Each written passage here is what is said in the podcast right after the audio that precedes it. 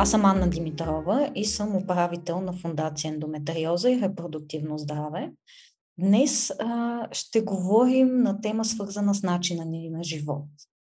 Ще стане дума за любовта към себе си, връзката с себе си, за ролята на жената в света, за режима на работа и почивка, който имаме, за емоционалното, физическото прегряване, за отношенията ни с семейството, примера на другите жени в нашия род, как да разпознаем личните си граници и нужди, за да можем да си осигурим почивка.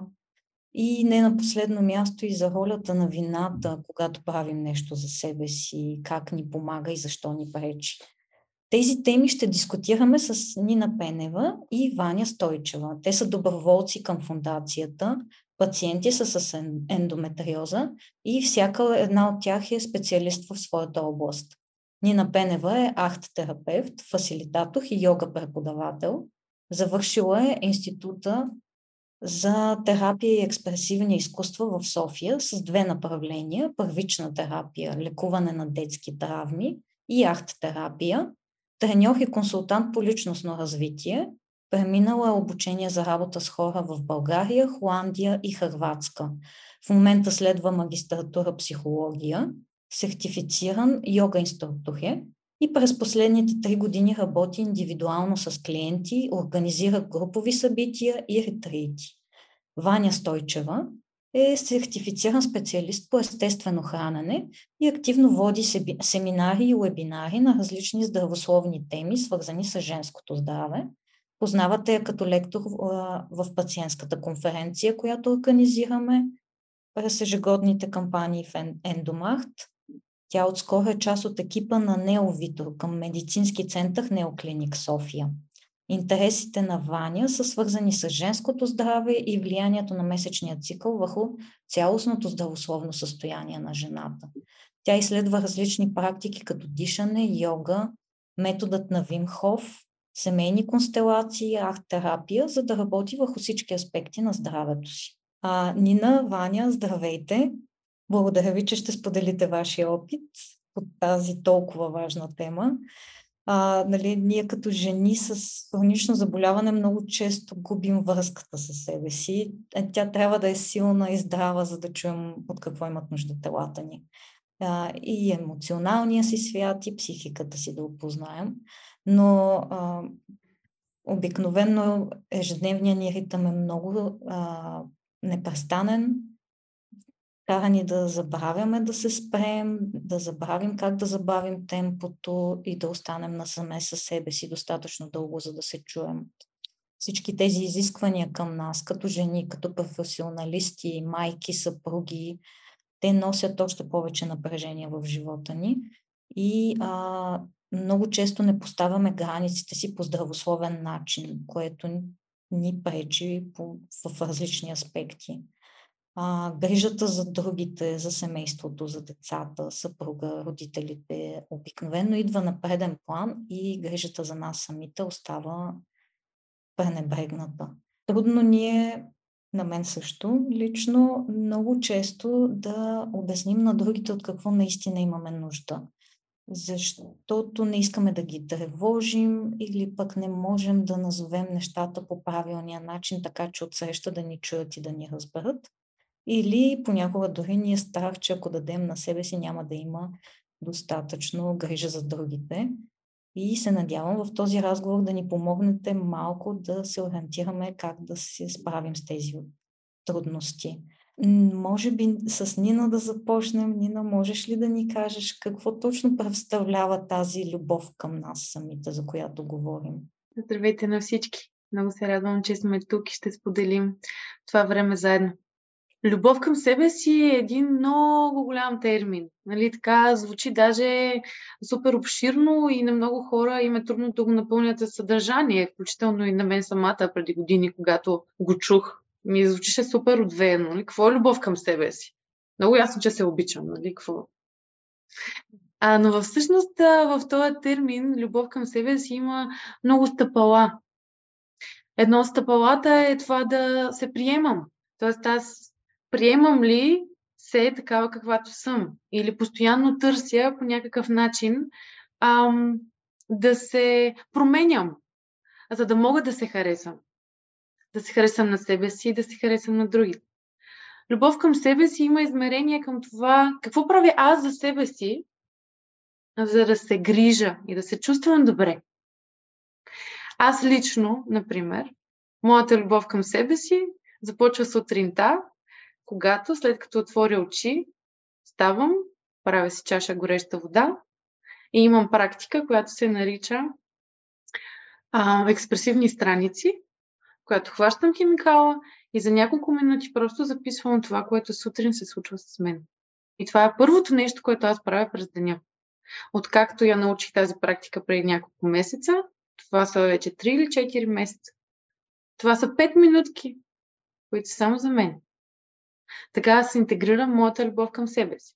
Всеки един и всяка една от нас, всеки един човек и всяка една от нас, може да има различно измерение на тези 5 минутки. Но любовта към себе си е нещо, което можем да правим всеки ден по-малко, за да имаме качествена промяна. А не да е нещо много грандиозно, за което да се подготвяме много дълго време и да го отлагаме все повече във времето. Както често може би не се струва, че трябва.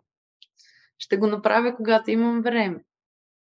Ще го направя, когато мога, според възможностите си, конкретния ден, конкретната седмица, конкретния месец. Защото не е достатъчно добро. Искаме да е перфектното, да е на 100%. И много често това е което ни спира да направим дори малката крачка. И ще паузирам тук, за да дам моменти на Ваня да се включи. Много благодаря. Нина много беше изчерпателна. Любовта към себе си като цяло, да, наистина е много огромно понятие, което наистина много от нас си мислят, че разбират. Аз самата по-скоро съм пренебрегвала много години. Изобщо. Аз съм учена още от дете как а, нали, трябва да помагам на другите и другите, другите, другите трябва да са добре. Никога аз не съм била в центъра на нещата и всъщност моята промяна започна да се случва в това отношение а, реално след като станах родител. А, защото започнах да усещам как а, като се появиха тези малки човечета в живота ми и започваш а, много генерално да губиш себе си в, а, в това нещо. И ако не, наистина нямаш ясна дефиниция за това какво е любов и грижа към себе си, много лесно можеш да се изгубиш в, в грижата за деца, семейство и ти оставаш на заден план. Има, имаше даже един вид, който преди така, известен брой години чух, но вече бях с деца. А, вързах си, сресах се, вързах си косата и обух дънки и мъжа ми ме попита какъв е поводо. Общо взето аз го имах този момент. Докато в един момент не казах, Боже Господи, нали, започнах буквално с малкото. Ставам малко по-рано, за да мога да дори да отида да се погледна в огледалото, да си измия очите и да си измия зъбите се нарежа. Нали? Започнах с най-малката възможна стъпка. И вече оттам нататък градя вече много години. И това, а, според мен, е много важно да отбележим, че е един непрекъсващ процес. Тук няма достигаме до а, ето до тази точка и от тук нататък вече се обичаме и всичко наред, няма проблеми, нали? Готови сме. Процесът е до живот. Поне на мен вече а, започвам да го осъзнавам, така да се каже. В началото си мислех, че има някаква крайна цел, до която стигнем. Не е така. Тоест, от това, което чувам, всъщност важно е да намерим време и то редовно, в което ние да сме центъра, поне за малко, така че да си дадем повече енергия и любов към себе си. И така ще имаме, може би, повече връзка с самите себе си. А, поне аз тук виждам някаква по-скоро, когато аз говоря и а, отделям време за себе си, аз всъщност чувам своя собствен глас и какво имам нужда.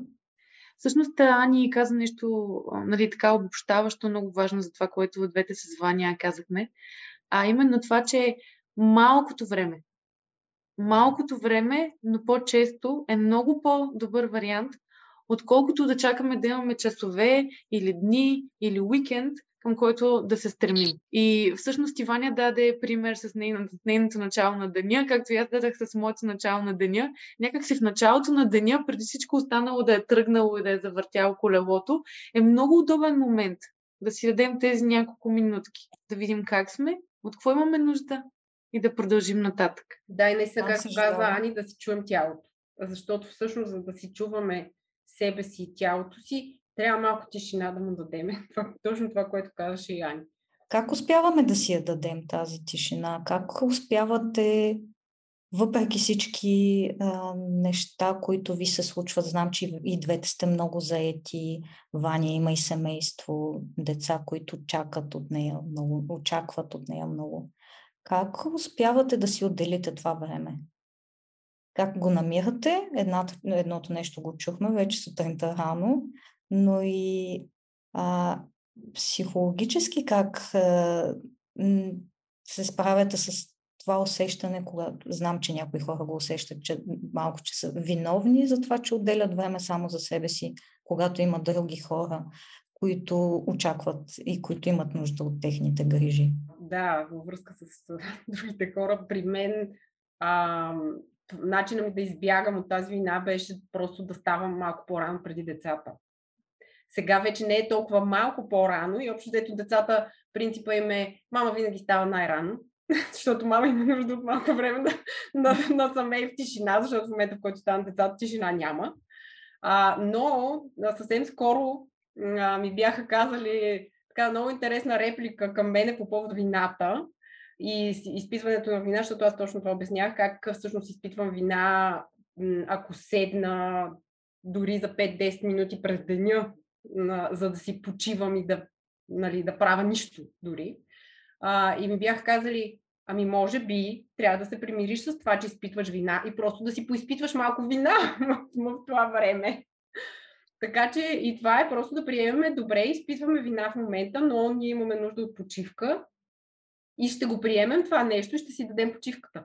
Да, това идва и момент тук да ви попитам за ролята, изобщо всички роли, които а, имаме като жени или поне си представяме, че и поемаме като отговорности, а, защото благодарение на тях, всъщност, когато усетим, че не се справяме с тях, тогава идва това усещане за вина. Как, поне повечето жени, които познавам, те са професионалисти, майки, съпруги, приятелки. Това са куп отговорности постоянно, с различни роли, в които влизаме ежедневно по няколко пъти на ден, различни изисквания към нас. Понякога е твърде трудно да се справим с всички тях. Тогава изпитваме вина и всъщност пренебрегваме, може би, времето за себе си. Как точно да решим този проблем? По-малко роли ли да поемаме и ангажименти? По-добре да ги организираме ли тези ангажименти? Как, как подхождате вие двете? И какви са вашите съвети по тази тема? Този въпрос е огромен. Първо искам да кажа, като повечето въпроси, които се опитваме тук да дадем някаква база и споделяне и опитност. Ролите са, как да кажа, като една дреха, която слагаме излизаме, сменяме, после другата, втората, третата, четвъртата. Нали? Това е нещо, което си слагаме, за да можем да общуваме с други хора, да споделяме тяхните очаквания към нас. И също така се чувстваме приети. Защото много често ние правим и някакви неща, поемаме определени отговорности, не, за, не само защото се изисква от нас, в работния процес или от семейството, а си слагаме допълнително едни раници, за да можем да се чувстваме приети и да се чувстваме ние добре, че сме се справили, че сме помогнали.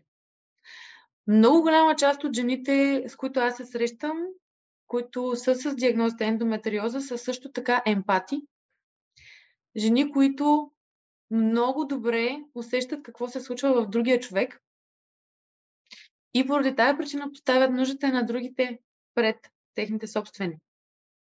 Много голяма част от жените с ендометриоза също така са изключително активни, изключително мотивирани, изключително амбициозни и поемат множество проекти допълнителни. И това също е свързано с нещо вътре, вътре в нас, което ни казва, трябва още. Не е достатъчно. Може по-добре. Това са ни моделчета, които много често се отключват в много ранното възпитание и развитие у нас. Едни моделчета, които ние възприемаме не само чрез това, което ни се казва, а и това, което правят хората около нас. И тук идеята е каква? Някой от нас да е виждал жена, която си почива, която си дава време, която за няколко минути на ден се наслаждава на живота. Някоя майка да е била така да седне и да каже, е сега следващите 5 минути, мамо, иди при баща си, аз имам нужда да прочета книга. Аз лично нямам тая опитност. Аз също. Моята майка, много я обичам, тя е едно постоянно движение, следващо, следващо, следващо. Моята баба и моята прабаба, прекрасни жени, тя ги движи това, че правят. Едната причина да не можем да спрем е това, че когато спрем и останем сами със себе си, много често започват да бълбукат едни неща, на които ние не искаме да обръщаме внимание. Едни неща, де сме позамери под килима. Едни чувства, които не сме изчувствали. Едни моменти, за които не ни се иска да мислим. Едни болки в тялото, които не ни се иска да чуваме. Много често и тялото говори, ма ние сме много заети да правим други неща.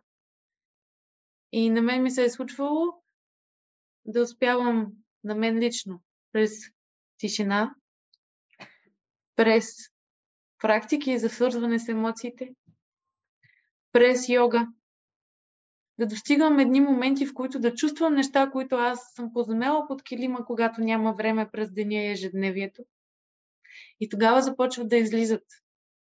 И понеже не всеки път е изключително приятно и не всеки път имаме пространство да го правим този целият процес, много по-лесно е да бързаме, да даваме и да действаме. И това е част от причината, защо ни е трудно да вземем времето, защо ни е трудно и да поставим граници, т.е. да кажа, благодаря, но това не мога да го поема днес. Защо ни е трудно да имаме връзка с тялото и с себе си? А, да, наистина много са познати. На едно от така типичните неща, които в днешното общество не осъзнаваме, че правим. А, да сме, да сме заети, да сме заети. Да бъдем заети, да сме заети. И наистина това ни е много насложено като модел.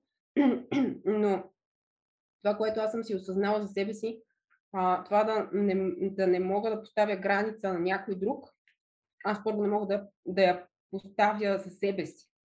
Аз не мога да си дам на себе си това, което искам другия да ми даде. И всъщност затова се завърта порочен кръг. Тоест, най-важно е първо да установиш за себе си къде са твоите граници, да ги откриеш, за да си способна след това да продължиш и да ги заявиш пред останалите. Това въжи особено силно за децата. Те много добре усещат къде границите мърдат. и, има, и бутат, докато може. Тоест, ако ти не си ги сложил твърдо за себе си и не знаеш, че няма от тук нататък, не се преминава това нещо, а единия път може, другия път не може, винаги успяват да ги избутат, особено малките. Там е много тежко да активират ти всякакви тригери, които си мислиш, че си преодолял и избутват всякакви граници, които си мислиш, че си поставил. Тоест, децата учат много. Много. Тази посока. Може би в ежедневието нямаме чак толкова други учители, толкова добри. И може и за това до някъде да не успяваме да се научим. Особено като имаме такива модели. Заради това ли всъщност, понеже не, не чуваме и не знаем собствените си граници, постоянно продължаваме и продължаваме и сме постоянно заети, затова ли стигаме до емоционално и физическо прегряване, според вас? И за това. Аз лично а, в момента, в който бях достигнала, според мен бях много на ръба, според хората около мен малко след ръба, преди около 8 години, 9, когато се занимавах с страшно много дейности, освен работа, освен университет, доброволствах на още три места, няколко НПО-та, различни курсове и просто цялото ми ежедневие беше толкова плътно, плътно, плътно, плътно. И то защото нали, смятах, че трябва още да дам, че трябва още, че мога още. И една такава вътрешна, усещах в себе си, сега си давам сметка, м- някаква се недостатъчност. Все едно аз трябва още, защото не е достатъчно. Ама не е достатъчно за кого? За мен.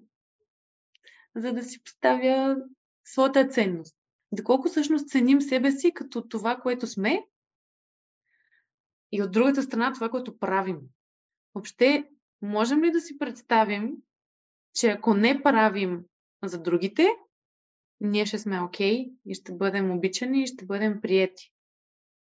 Тоест, доколко ние се асоциираме с това, което правим, Тоест аз трябва да дам, за да мога да съм окей. Okay. Това от една страна. От друга страна, почивката.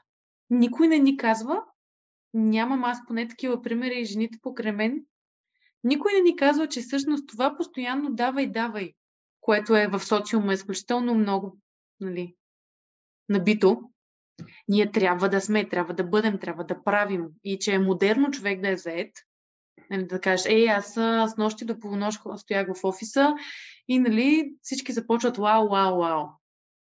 И това също набито. Социум. Другото, ние нямаме примери за почивка. Както казах по-рано.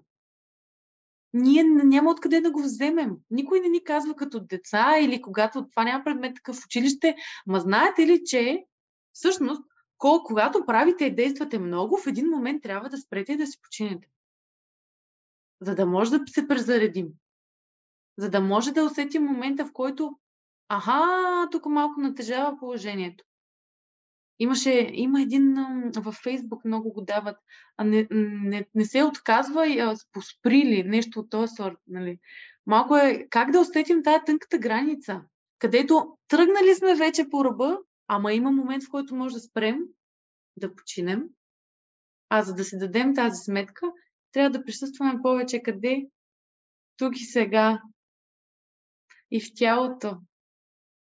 А ума има склонността да ходи назад в миналото, това, което не съм направила, това, което всъщност се е случило и не е било окей, okay, и напред в бъдещето. Онова, което ми предстои, онова, което трябва да направя, и тук става един кошер с мисли. И за да може да осъзнаем какво всъщност ни се случва, трябва да слезем надолу. Да усетим аз всъщност как се чувствам къде се намирам? Какво става с мен? За да не, за да не преминем границата към бърнаут. Тоест, стигаме до бърнаут, защото не сме свързани с тялото си, с това, което усеща тялото. Достатъчно. Не чуваме сигналите. Така бих го нарекла аз. И не си даваме сметка, че може и друго яче. Аз искам да го дам това като пример. Защото а, специално нямам спомен, може и да е абсолютно неосъзнато, естествено, това нещо, да съм стигала до бърнаут, но тая връзка с а, тялото и с това какво ни казва тялото в този момент и това, което ни се случва и което правиме и степента на натоварване, която сме поели за себе си, дали тялото ни се справя с нея. Всъщност то ни подава сигнал. При нас, при жените, до, не случайно ли го наричат а, шестия ни Your Sixth Vital Sign, моментално ни се показва в цикъла.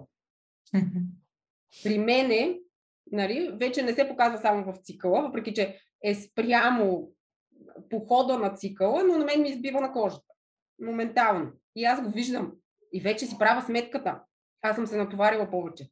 Цикъла ми еди какъв си дошъл е по-рано или е, кръвта е била еди каква си и всъщност аз този месец какво съм правила, за да си го докарам това. Обаче преди въобще не обръща внимание. Изобщо. Тялото ми е крещяло от болки и въпреки това аз не съм си правила сметка, Боже Господи, аз какво направих? Правейки, наистина, давайки си почивка или бачкайки до, до откат, с извинения за израза, този месец, за да си допринеса за това състояние. Въобще никаква връзка. Никаква. не съм правила. Сега започвам да правя връзката и, за съжаление, много сме откъснати от това. Въобще не, не, не си правиме връзката физически в момента ми се случва това. Аз какво съм направила емоционално нали, и стресово а, през изминалия месец или два или повече, за да си допринеса за това физическо състояние, което съм си докарала. Да, това мисля, че много от нас го правят. Всъщност от това, което видях в анкетата в началото, която е при регистрацията, около 70%, сега ще погледна, но а, от попълнилите са изпитали бърнаут последните месеци. Тоест, а, всички рано или късно стигаме до нещо такова, или поне нашата аудитория тук. Не случайно си говорим за това. Интересно е, че ние се опитваме да потушим болката по време на цикъл, когато стигнем до това. А, и някак си забравяме наистина за знаците и информацията, която може да ни даде тази болка. Би било хубаво да, да слушаме повече. Това се случва с тренинг, с опитване. Този месец може и да не успеете, но следващия месец може би по-рано ще усетите, ще чуете, ще запомните. Аз лично си записвам, защото седмица след като ми свърши цикъла, вече съм забравила какво се случва. И ако не съм си записала, няма да си спомня, че с стреса или натоварването са довели до тези симптоми. Но това помага наистина да се свържем малко повече с тялото си. А, друго нещо, което чух от вашите разговори, т.е. Нина мисля, че спомена преди малко е а, това асоцииране, което правим с нещата, които правим. Това е, ние някакси като че ли изнасяме себе си в действията си, не се възприемаме чак толкова като личност отделена от нашата работа или нашата роля. Как бихме могли, по някакъв начин, можем ли да си помогнем малко повече да, поне от време на време да не го правим това, да си помогнем да се виждаме себе си като отделна личност от нещата, които правим? По много по-интересен начин Нани постави въпроса. Аз а, днес си мислех точно за това, начина по който ние всъщност действаме какъв е. Ставаме сутрин, в момента в който станем, сме обърнати навън. Тоест посоката е от мен навън.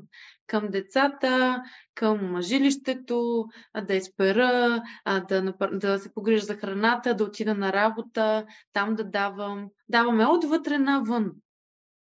През целия ден. Влизаме от една роля в друга роля, в трета роля. Обаче ролите са, имат различни функции. И когато ги махнем, какво остава? Кой съм аз отвъд това ходене навън? И най-добре, какво би било? В някакъв момент да обърна, да се гледам навътре, да сменя посоката. Да остана в малко тишина, да си дам няколко минути да попитам сама себе си. Как си ти днес? Какво изпитваш в момента? От какво имаш нужда? Аз така си говоря. Нямаме така. Тъй като аз а, с детските травми, въобще този правилно процес, той развива едни м- вътрешни, вътрешни наши части, към които да се обръщаме и много често си говоря на вътрешното дете. Аз ставам сутрин и си казвам, Нина, ти си прекрасна. Аз много те обичам. Днес ще е един хубав ден. Това е първото нещо, което си казвам. Аз започвам с обръщане навътре деня си. След това си правя за себе си чаша вода, след това си правя писането. И съм изкоментирала това с моя партньор. Аз съм му казала, за мен това е важно. Тези пет минутки, аз не искам да говоря. Имам нужда просто да си ги направя за себе си. Ще му направя вода и на него, ще му я оставя и аз ще си седна да си пиша. И това нещо съм го изкоментирала, че за мен е важно. Той го знае и го приема. Нали. Би било странно, обаче аз да стана, да тръгна, да си правя някакви неща, той човек да ме пита, нали, да нямам представа за какво става въпрос, да ми задава някакви въпроси, аз да не искам да отговарям, да, се, да седна в другия край нали, на масата и да почна да си пиша. Нали, това за другия ще е доста странно. И тук малко идва въпроса с как да ги изкоментираме тия неща с хората около нас, за да може те да знаят какво се случва, за нас какво е важно и да ни дадат това пространство. Слушам това е едно от трудните неща, как да ги изкомуникираш така, че хората да ги да те изслушат, да се съобразят с това, особено ако до сега не си имал нещо такова като изискване. Нали, променят се малко обстоятелствата и въпросът е понякога някой от нас поделят, че се сблъскват дори с малко враждебно или не толкова разбиране от близките. Тогава започва да става малко по-трудно. Или понякога дори забравят. Нали, казва се, че понякога не е достатъчно един път да изкоментираш, да изкомуникираш границите си или това, което имаш нужда, може би се налага да го повториш няколко пъти. Някои хора биха се отказали да продължат, ако нещо такова се случи. Сега се сетих за един конкретен случай в моя живот. А, втория път, като тръгнах на зафарила, като се появиха пак кистите и просто тялото ми усещаше много умора. Аз по принцип съм доста активен човек, много ходя пеша, така, така. В този ми период просто не можех. Просто тялото ми кръщеше, че има нужда от почивка. И проведох няколко разговора с моят партньор и му казах, виж какво, така и така, нещо се променя. Аз имам нужда от повече почивка, имам нужда да лежа, имам нужда да спя, имам нужда от активна почивка. Не мога да ходя, нямам капацитета. Обаче той е от хората, които много обичат да се движат, а много обичат да ходи пеш. И ми казва, хайде да отидем еди къде си, хайде да отидем еди къде си. И аз началото си викам, абе този човек, аз нали му обясних няколко пъти. Той какво ми казва? Моля те, напомняй ми. Аз забравям, за да не го мисля и за, не те, за да не те смятам нали, за болна и да постоянно това да ми е в главата, за да може да имаме нали, някаква нормална комуникация. Аз просто това го забравям. Казвай ми, нали се сещаш, че? Казах, нали ти казах, че не мога в момента. И той веднага превключва. Но и на другите им трябва някакво време да се адаптират. Ако едно нещо е било по един и същи начин много дълго време и нещо малко сега се променя, нормално е да има някакъв период на адаптация. Нали? От друга страна, ако за теб е важно, ако за мен е важно, аз ще си го държа. И ще го поставям по начин, по който за мен е важно. Сядам и говоря от наистина истината. Мен ме боли. Разбираш ли? С истината на преживяването, без да го омалуважавам. Мен ме боли, аз изпитвам болка. Аз за това не мога. Не, че не искам. Защото много често жените нали, да се справяме сами, нали, да не ги натоварваме и така нататък. Но всъщност ако сме искрени и си кажем наистина истината, това е болка. Другия човек ще бъде много по, според мен и от моя опит и от това, което виждам, много по-отворен и с много по-голямо разбиране, ако си кажем. Само да вметна нещо, жените сме склонни, забелязвам, и по себе си съм го забелязвала преди, изключително склонни сме да искаме другия да се сети сам. А, нали, той трябва това да го разбере сам. Аз как така ще му говоря? Пък ли да му повтарям? А, мъже, при мъжете не само, но много често при мъжете ситуацията не е такава. Те просто си го казват. На, на мен са ми го казвали. Сега някои няма да имат осъзнаването да го кажат, но те имат нужда а, да, да им го кажеш с прости думи, ясно, точно ти, от какво, какъв е проблема в момента и от какво имаш нужда. Освен това, те имат а, изключително склонност да предлагат решения. Ти можеш да имаш нужда просто да си кажеш, но те имат нужда да ти предложат решение. И другото, което е, това, което Нина каза за повтарянето и повтарянето и повтарянето при децата е изключително валидно.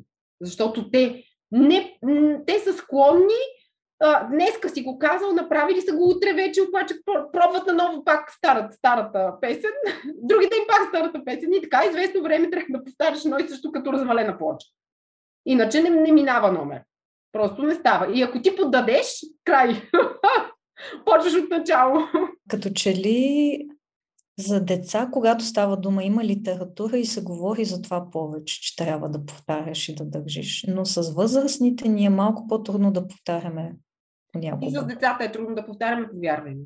Добре, Много е трудно. аз нямам това, ти да го приемеш, че Да. отсреща някакси започваш да го приемаш лично, че те как така не са запомнили, ама ти нали си им казал и така, така, така, така. И почваш да си въртиш някакви сценарии из главата твои, които всъщност са си твой проблем. Нали? Вместо просто да го кажеш пак. Същото. Ако щеш го напечата и го лепни на стената и, и посочи, сега за при децата не върши работа, става с картинки. При тях така действам. С картинки. Мама има да прави това, вие имате да правите това и нарисувани картинки.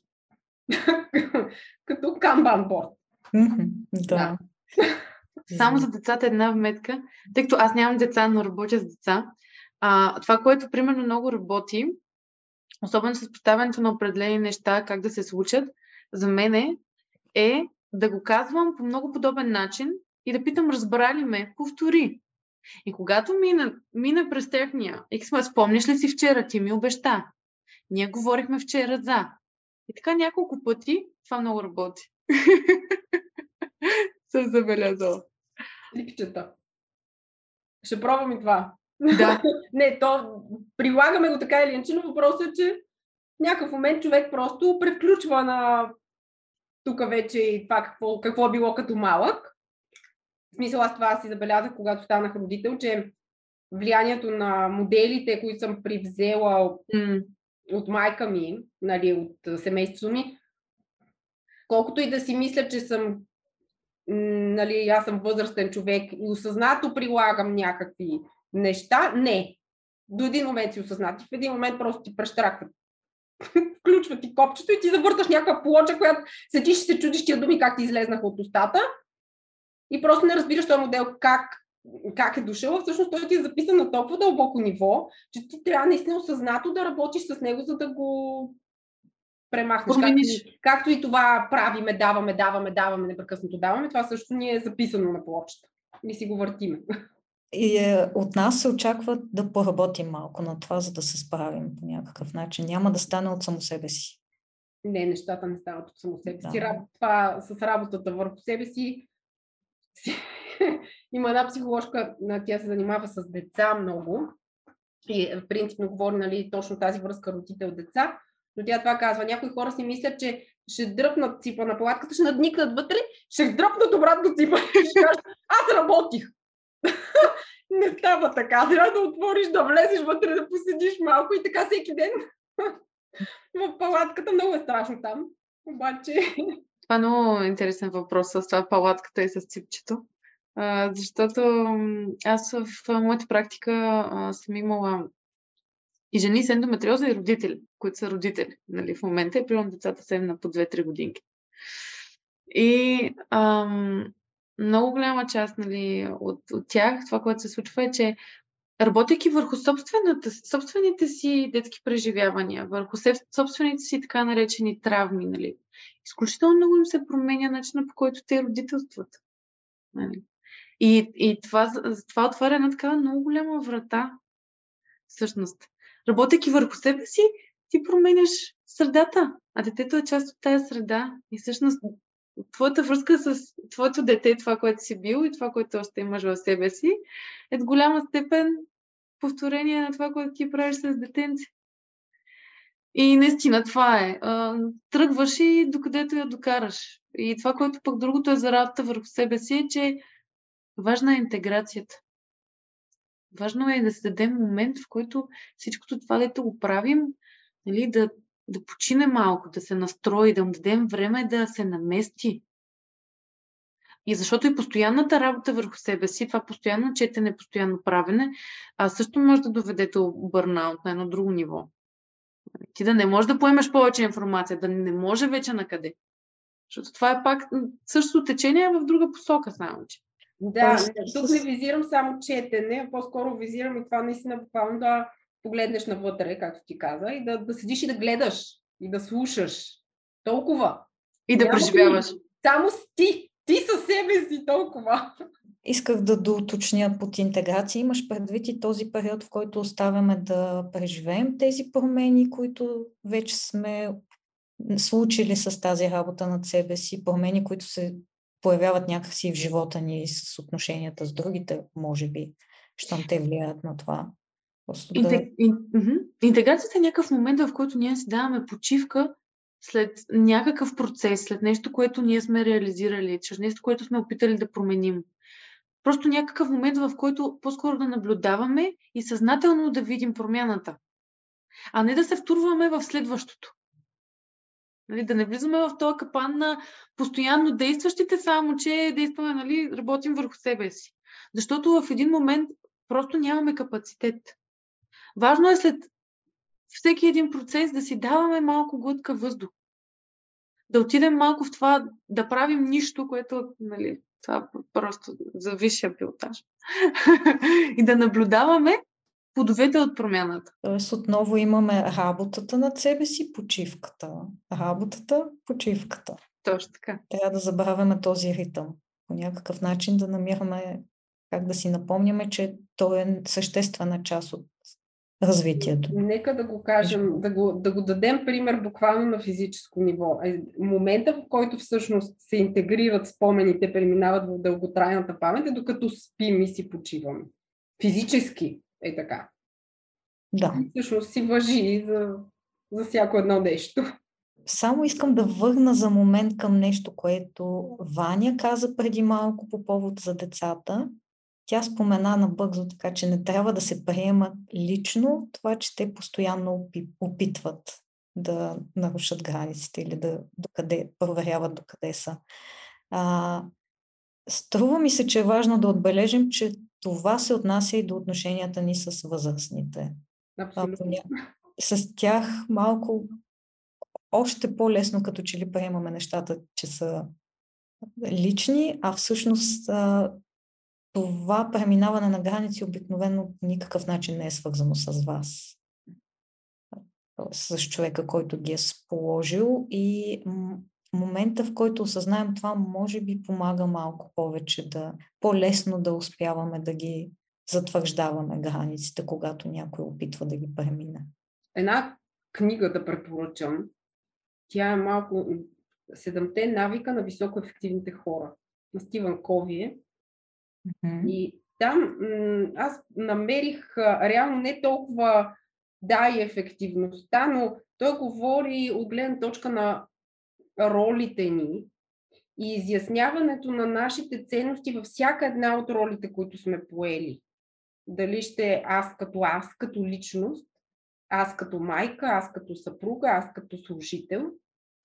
И когато за себе си си изясним нашите ценности в тези роли фиксираме и кажем на мен това ми е важно и аз ще държа на него, е доста по-лесно първо да си защитим границите пред себе си, да си кажем, ето това съвпада с моите ценности или не, това не съвпада и аз няма да го направя и след това да го, вече да го предадем към другите и да поставим границата.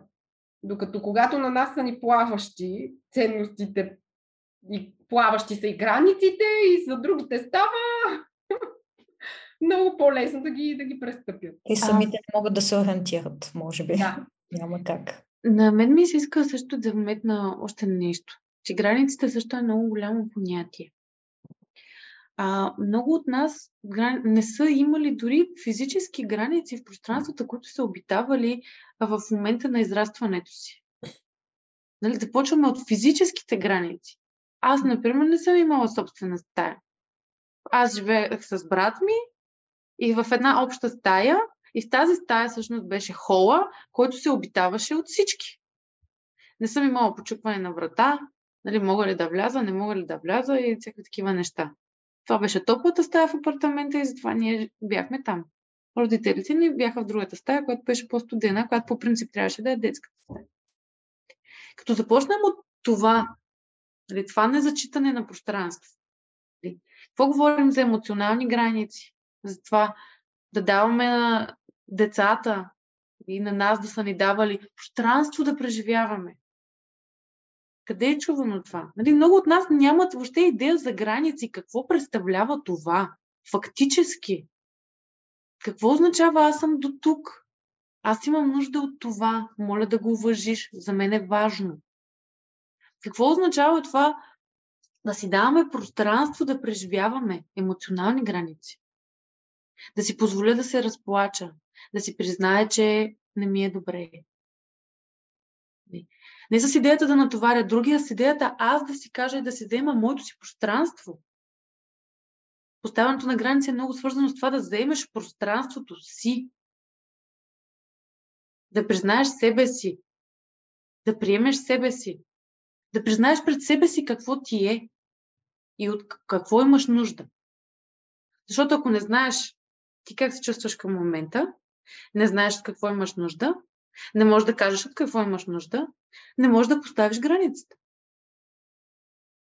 И тук се връщаме много назад. И как можем да знаем как, от какво имаме нужда? Ще трябва да поспрем малко. И реално се връщаме към почивката. Или към тези моменти, които ние взимаме за себе си. Онези няколко минути. И завъртаме отново любов към себе си. Как аз си го показвам. И ако спра, мога да си дадам въпроси. Как съм аз? От какво имам нужда? Първо за себе си да разбера. След това да мога да го заявя на другия. По начин, по който е истински и по начин, по който е автентичен. С истинските думи. Не да се правя, че мога така, мога иначе. Не, аз имам нужда от това, защото не се чувствам добре. Имам нужда от тия пет минутки, защото имам нужда да разбера какво става с мен. За да може да ни е лесно и на двамата, на тримата, на четиримата с децата. Но отново завъртаме колелото. Към началото. Към почивката и тишината. Аз искам да добавя нещо, понеже моята работа е с пространства и веднага ми направи впечатление това, което каза за физическите граници. Струва ми се, че за някои хора би било по-лесно да започнат с поставянето на физически граници, т.е. да опитат да затворят вратата, когато имат нужда. Това е една такава първа стъпка, която понякога може да бъде доста трудна, но може да помогне да се усетиш повече ти за себе си, дори и за 5 минути. А, по физи... Понякога в пространството, това, което изявяваме, ни помага малко повече да се изявяваме и може би емоционално или в отношенията с хората си. Много, много интересно това. Много ме накара да се замисля всъщност. А, че аз не съм го изживявала като малка. Нямала съм възможност. Изобщо аз не съм с братя и сестри, но въпреки това такава беше ситуацията. И сега прямо децата някакси инстинктивно го правя и всъщност ефекта е много интересен. Когато стане взрива, сина ми има склонност да отиде и да тресне вратата на детската стая. И да се затвори там сам. И аз го оставям и не давам на никой да влиза и да го закача. Даже съм имала съм моменти да му кажа, отиди да си чуеш малко гласа. И той ми даже вече ми казва, отивам да си чуя гласа, и трясва вратата отива там. И седи там известно време. И, и след малко се връща и вече е друго дете. И ми казва, решава, че вече ще се сдобряваме и така, така вече може да си говорим нормално. Просто разликата е... И сега се замислих, Нина като го каза това. И Ани като го казва всъщност колко е трудно да я поставиш физически тази граница първоначално. Ако не сме свикнали с това нещо, наистина е трудно. Но пък от друга страна, това, което на мен, а, защото като бях с бебета, дъщеря ми като беше бебе, сутрин а, си имах практика да си а, правя някакво раздвижване и някаква медитация.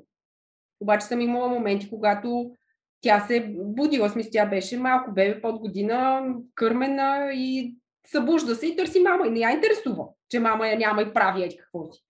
И аз все пак, за да направя нещо, съм я взимала при мене и съм си я слагала в скута и тя се е закротвала и е стояла. И, и сега продължава да го прави. Време на време идва и, и сяда при мене и си мълчи и знае. Mm-hmm. Без по никакъв начин аз да съм го обяснявала, просто го усеща. То това е начинът, по който учим като малки. Тоест ние много рядко а, взаимстваме толкова от думите, които ни се казват, а много по-скоро от това, което се случва в обкръжението и това, което като осмоза всъщност разбираме. И много често на малките деца един поглед, примерно такъв строг поглед, нали, може да ги, може да им говори толкова много, че каквито и думи да му казваш, няма никакво значение. И всъщност това по този начин се въртят и моделите. И много често ни казват, бъдете еди какви си. Нали, това бащата пуши и казва на, на детето си, ти няма да пушиш. Обаче какво се случва? Нали? Ето, моя брат 20 години не е свалял цигара. Но и това, че през опита, опитността, която е около нас, през действията, учим много повече от това, което може би и затова ни е много трудно понякога да осъзнаем какъв опит имаме, защото не минава през думи, а единствено през сетивния опит, който имаме от детството си. Реално в детството ни, до около 7 годишна възраст, мозъкът ни е в други вълни. Той е в а, режим на записване. Единственото, което прави, това се, буквално се водим като някакъв вид хипноза, тета вълни, мисля, че се водеха като вид. И всъщност единственото, което прави е да записва, записва, записва модели. Това нещо после минава към подсъзнанието ни. има, а, има много интересни лектори в тази връзка. Брус Липтън е единия, който много звучи много страшничко, като каже, вие се опитвате да кажете на подсъзнанието си, не ми харесва това, което правя. Направи нещо друго, пусни друга плоча. Кой си мислите, че е там? Никой. това е CD плеер. нали, единственият, който трябва да смени плочата си ти. Ама тая плоча, там ти е сложена от детството. Ти първо, че трябва да осъзнаеш, че е плоча и после трябва да намериш как, начин как да я смениш.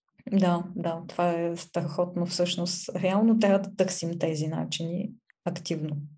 Когато нещо не ни харесва, вместо да си мислим, че това не може да се промени, всъщност за всички тези модели може да се работи, можем съзнателно да ги променим. Просто е малко по-трудно, отколкото си мислим първоначално. Да, това всичко беше много полезно, което казахте до тук. А, но виждам, че времето напредва и затова бих искала да поканя хората в чата да зададат въпроси, ако имат, а, ако нещо ги интересува или коментари по темата. Имаме също няколко предварителни въпроси, които бих искала да задам. Първият въпрос всъщност е доста специфичен. Мисля, че много от жените които следват фундацията, биха го разбрали. Въпросът се отнася за това, когато си болен, как можеш да се възприемеш, кога, когато си болен и се налага през целия си живот да се съобразяваш с тази болест. Как да, как да се приемеш себе си по начин, по който да не се чувстваш като предал се, победен, победен от болестта, като загубил по някакъв начин. Аз докато те слушах да го задаш този въпрос, се сетих за един момент, в който аз ходих при моята терапевтка. Отивам, сядам и казвам, аз смятам, че приключвам с тази ендометриоза, еди кога си. Нали? така, ама супер бях надъхана. Вече. И тя седя, седя и ми казва, да усещам, че се бориш явно, нали? Ако искаш нещо да го приключваш, значи ти много активно си е хванала тази вълна. И аз тогава се замислих. Всъщност, има ли друг вариант? И започнах да чета болестта като път. И ам, всъщност започнах да се чудя как мога аз да използвам този момент на тази диагноза, на това заболяване в някакъв мой плюс. Едно от нещата, едни от нещата, които правих е такива практики за просто свързване с яйчниците, свързване с отробата, с тия органи, които са там и какво всъщност ми казват. Какво искат. Нали, какво се случва. И месеци наред чувах, аз имам нужда от почивка. Месеци наред. И месеци наред фокуса ми беше такъв. Да си давам колкото може повече почивка. И аз как го приех? Приемайки го като част от себе си. И по този начин просто вървя. И се питам, окей, дошло е. Защо е дошло? иска нещо да ми каже. И на мен ми казваше почивка. И колкото повече се я давам, толкова по-малко този глас всъщност става все по-мъничък и все по-мъничък и все по-мъничък. И се надявам да продължи да става все по-мъничък и да изчезне в някакъв момент. Но това, което ми започнах е тази борба с нещото, го засилва всъщност от моя опит. Колкото повече се бориш, ти толкова по... Нека си го поставяш на другата страна. Се бориш срещу нещо. А то всъщност е в теб. То е част от теб. Абсолютно, да. И аз искам да те подкрепя по същия начин. Аз много пъти съм казвала, това за... аз някакси не го възприемам като болест. това, това за мен е състояние, което ми казва нещо. То е дошло, за да ме научи на нещо. И аз го възприемам като някакъв приятел и съюзник, отколкото то ме е научило на изключително много. Ако не беше това, пътя нямаше да е този. Изобщо. Нямаше да съм същия човек, нямаше да съм същия родител, нямаше да съм нямаше да се занимавам с това, с което се занимавам в момента. Изобщо нямаше да ви познавам вас. Пътя ми ще да е друг. За мен аз това да приема, че трябва да се грижа за себе си, трябва да си слушам тялото или трябва да се храня по определен начин. А, за мен е м- някакво по-скоро приключение, някакво предизвикателство от, от, от гледна точка на нещо интересно, което да намеря начин да направя по-скоро, отколкото нещо принудително наложено ми отвън. Аз решавам. Аз решавам, както и всеки. Всеки, който е диагностиран с нещо друго, дали ще е с а, диабет, дали ще е с рак, дали ще е с каквото и да е, има избор. Имаш избор. Имаш избор дали да се храниш еди как си, дали да се храниш по друг начин, или дали да пуша, или да живея по някакъв друг начин, дали да си обръщам внимание, да си давам време и почивка или не. Но го направи осъзнато. И, и го направи с удоволствие. Като нещо ново, което да изследваш и което ще, ти, ще те обогати, отколкото да ти пречи да те ограничава. И ще ти даде нови, нови възможности, нов поглед към нещата, към света, към себе си. Да, и аз спирам до тук. Не мога много да говоря по тази тема, много ми е, на мен ми е много... При сърце. Да. Да. Може би аз бих допълнила нещо също а, от моя личен опит. Това предаване, което беше в въпроса споменато на мене ми кликна по. Бих казала, че се преда... усещането за предаване идва не заради болестта, а заради очакванията, които си имала за себе си, нещата, които си смятал, че трябва да направиш и заради тази болест която те кара да променяш някакви очаквания, цели, да променяш посоката си на живота, всъщност предаваш, предаваш тези очаквания, които си имал предварително по някакъв начин. И може би в някакъв момент разбираш, че не са били за теб и ги пускаш, но това отнема време и може да си разочарован, че не си ги постигнал. Дори да имаш вече нови цели, това си остава като горчевина по някакъв начин, може би. А, нали, представили сме си живота по един начин, някакви неща да ни се случат, които сме искали и заради болестта по един или друг начин някои от тях не се случват така, както си ги представяме. И може би това дава това усещане, че сме победени от нея. Но но пък тя дава наистина други възможности и мисля, че съветите на Нина и на Ваня са много полезни в тази посока. А, имам и два въпроса за режима на работа и за почивка, а, които са по, по-конкретни. Първия се отнася до това дали работата на 4 часа би могла да помогне да имаме повече време за себе си. Какво смятате по този въпрос? Аз бих започнала с това, че това е изключително индивидуално. Нали? А няма как да дадем категоричен отговор, без да имаме абсолютно никакви а, други данни. А въпросите, които аз бих задала и направленията, които бих насочила, а, дамата да погледне първо, възможно ли е това? Тоест има вариант, в който в зависимост от житейската ситуация, това може да доведе до повече напрежение, т.е. чисто как ще живееш, как ще се справяш с това, което идва към теб като задължения. Нали. Ако това е без никаква тежест, т.е. няма значение дали е на пълен работен ден или на 4 часа, окей. Okay. Другия вариант е понякога стреса не идва само от работата, и е добре да се разгледа кои са нещата, които в работен аспект и тежат, не харесват, би искала да промени, и кои са нещата в личностен, ежедневен, семейен аспект, които също носят стрес. Понякога начина по който ние си представяме, че трябва да бъдем еди какви си на, в работата или еди какви си в семейството, носи много повече стрес от това, което всъщност се случва. Нашите собствени очаквания към нас самите. И още нещо, добро направление е да се погледнат ресурсите, с които разполага. Тоест, кои са нещата, които и носят удоволствие, кои са нещата, които и помагат да се чувства добре. Може да се направи един такъв лист, когато аз го правих това упражнение, мисля, че а, терапевката ни даде, това беше на едно обучение, да направим, да напишем 100 точки. Или в начало 100 точки ми звучат малко вау. Нали? Обаче, примерно, да започне с 20 точки, с 20 неща.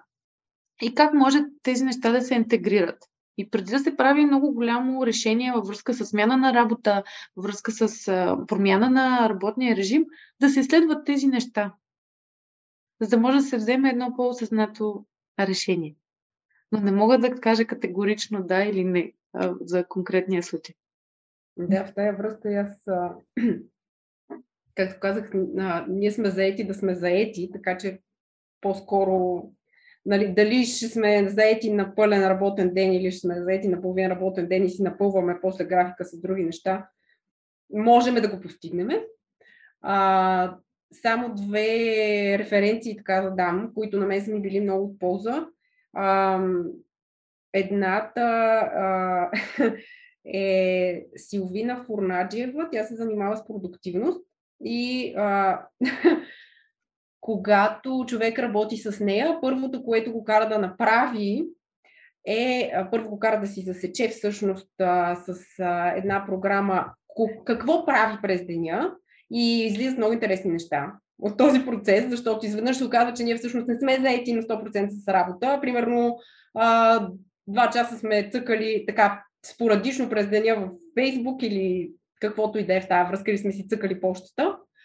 А, но след като си засечем и видим нали, какво ни губи времето, така да се каже, тя казва така, разпределете си колко почивка и къде искате да имате и хайде сега си наредете работния график около това. Това е едното. Да започнем с почивката. И другото, като референция, мога да дам а, Лили Георгиева. Тя по принцип се определя като а, Кариерен консултант. Кариерен консултант, да, но идеята не е толкова дали да си сменя работата и така, така, ами наистина изважда от нас е тези неща. Какво ни е приятно да правиме, кое ни е важно в, в личен план и в работен и съответно спрямо това човек може сам за себе си да си вземе вече доста по-осъзнато решение как да процедира нататъка с, с работата си, не само с работата си. Аз мога да дам пример със себе си.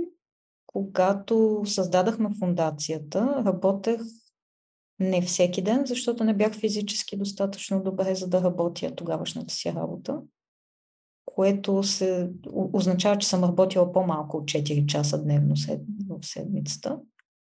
Обаче, понеже не знаех как да слагам граници и да си почивам, се оказах работеща по 8-12 часа на ден за фундацията в началото. Което не е най-умното нещо, което може да направи човек, когато работи уж по-малко и би трябвало да си почива.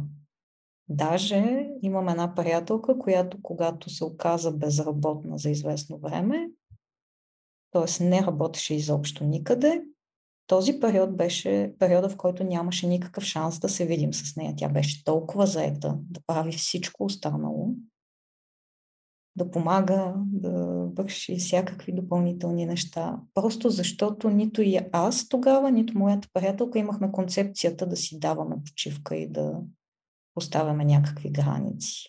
Тоест, това няма да помогне, ако не правим другото. Намаляването на работното време не е достатъчно. И всъщност следващия въпрос е много подобен на този в интерес на истината. Как да разберем дали да сменим работата или по, по-скоро по-умно да планираме времето си с ясни граници. А, Ваня преди малко спомена за а, кариерния консултант Лили Георгиева. Мисля, че тя е много подходяща в това отношение да отговори на такъв въпрос, може би. И за консултанта по продуктивност също. така че и двете неща. И продуктивността с Силвина, и кариерната консултация с Лили да са двете направления, де факто, по които наистина, да, две направления са и, и работиме и двете. Да, и може би все пак е важно да поставяме ясни, да се научим да поставяме ясните граници и след това вече по, по-добре ще преценим дали трябва да се сменя работата. Трябва да се научим да си слушаме тялото. А, ще дам един личен пример. Сега, откакто съм с две деца, а, реално преди два месеца се опитах да, освен всичките проекти, които съм си взела, аз се осъзнах в последствие, защото аз си мисля, че нали, аз в момента, примерно, работи само към Нео Витро в еди какви си часове, се опитах да започна работа и на 6 часа, а, допълнително плътно. И цикъла ми се побърка в този месец. Кожата ми пламна жестоко. Мъжа ми ми каза, ти не си същия човек. Децата ми общо го обираха и аз просто осъзнах, че няма как. Трябва или да намала натоварването по някакъв начин, или аз съм обратно с нали, рецидив ендометриоза след още 2-3 месеца на този ритъм. Просто сега вече съм се научила да се чуя и да се погледна и да се огледам какво става. Докато преди не го правех. Ти спомена и тялото, обаче спомена и околните около теб всъщност те също дават индикации, просто трябва да ги слушаме и тях. Момичета, прекрасен разговор се получи. Много неща научих от вас. Надявам се да са ме били полезни на слушащите. А, благодаря на тези, които зададаха въпроси. Координати на Нина и на Ваня ще изпратим по-късно в имейла, който ще получите с записа. Ако искате нещо да ги попитате или да ги потърсите, те и двете консултират. ще се радвам много, като получите записа, да ни изпратите обратна връзка. Полезен ли беше този разговор за вас? Как ви се стори? Има ли други теми, които са ви интересни да разгледаме в бъдеще?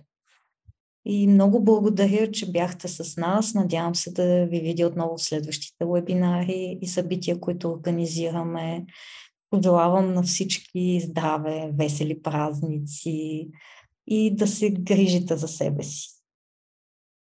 Нина, Ваня, много ви благодаря и на вас. Приятна и спокойна вечер ви пожелавам. Весели празници! Отново благодаря и за поканата, и за приятния разговор и се надявам да продължим темата и по другите канали, групата във Facebook, ще сайта на фундацията и винаги може да ни пишете какво ви е интересно и какви теми всъщност искате да разискваме. Това ще ни даде много добра обратна връзка и посока, за да бъдем максимално полезни. За бъдещи събития, задължително. И от мен благодаря. Весели празници и хубава вечер.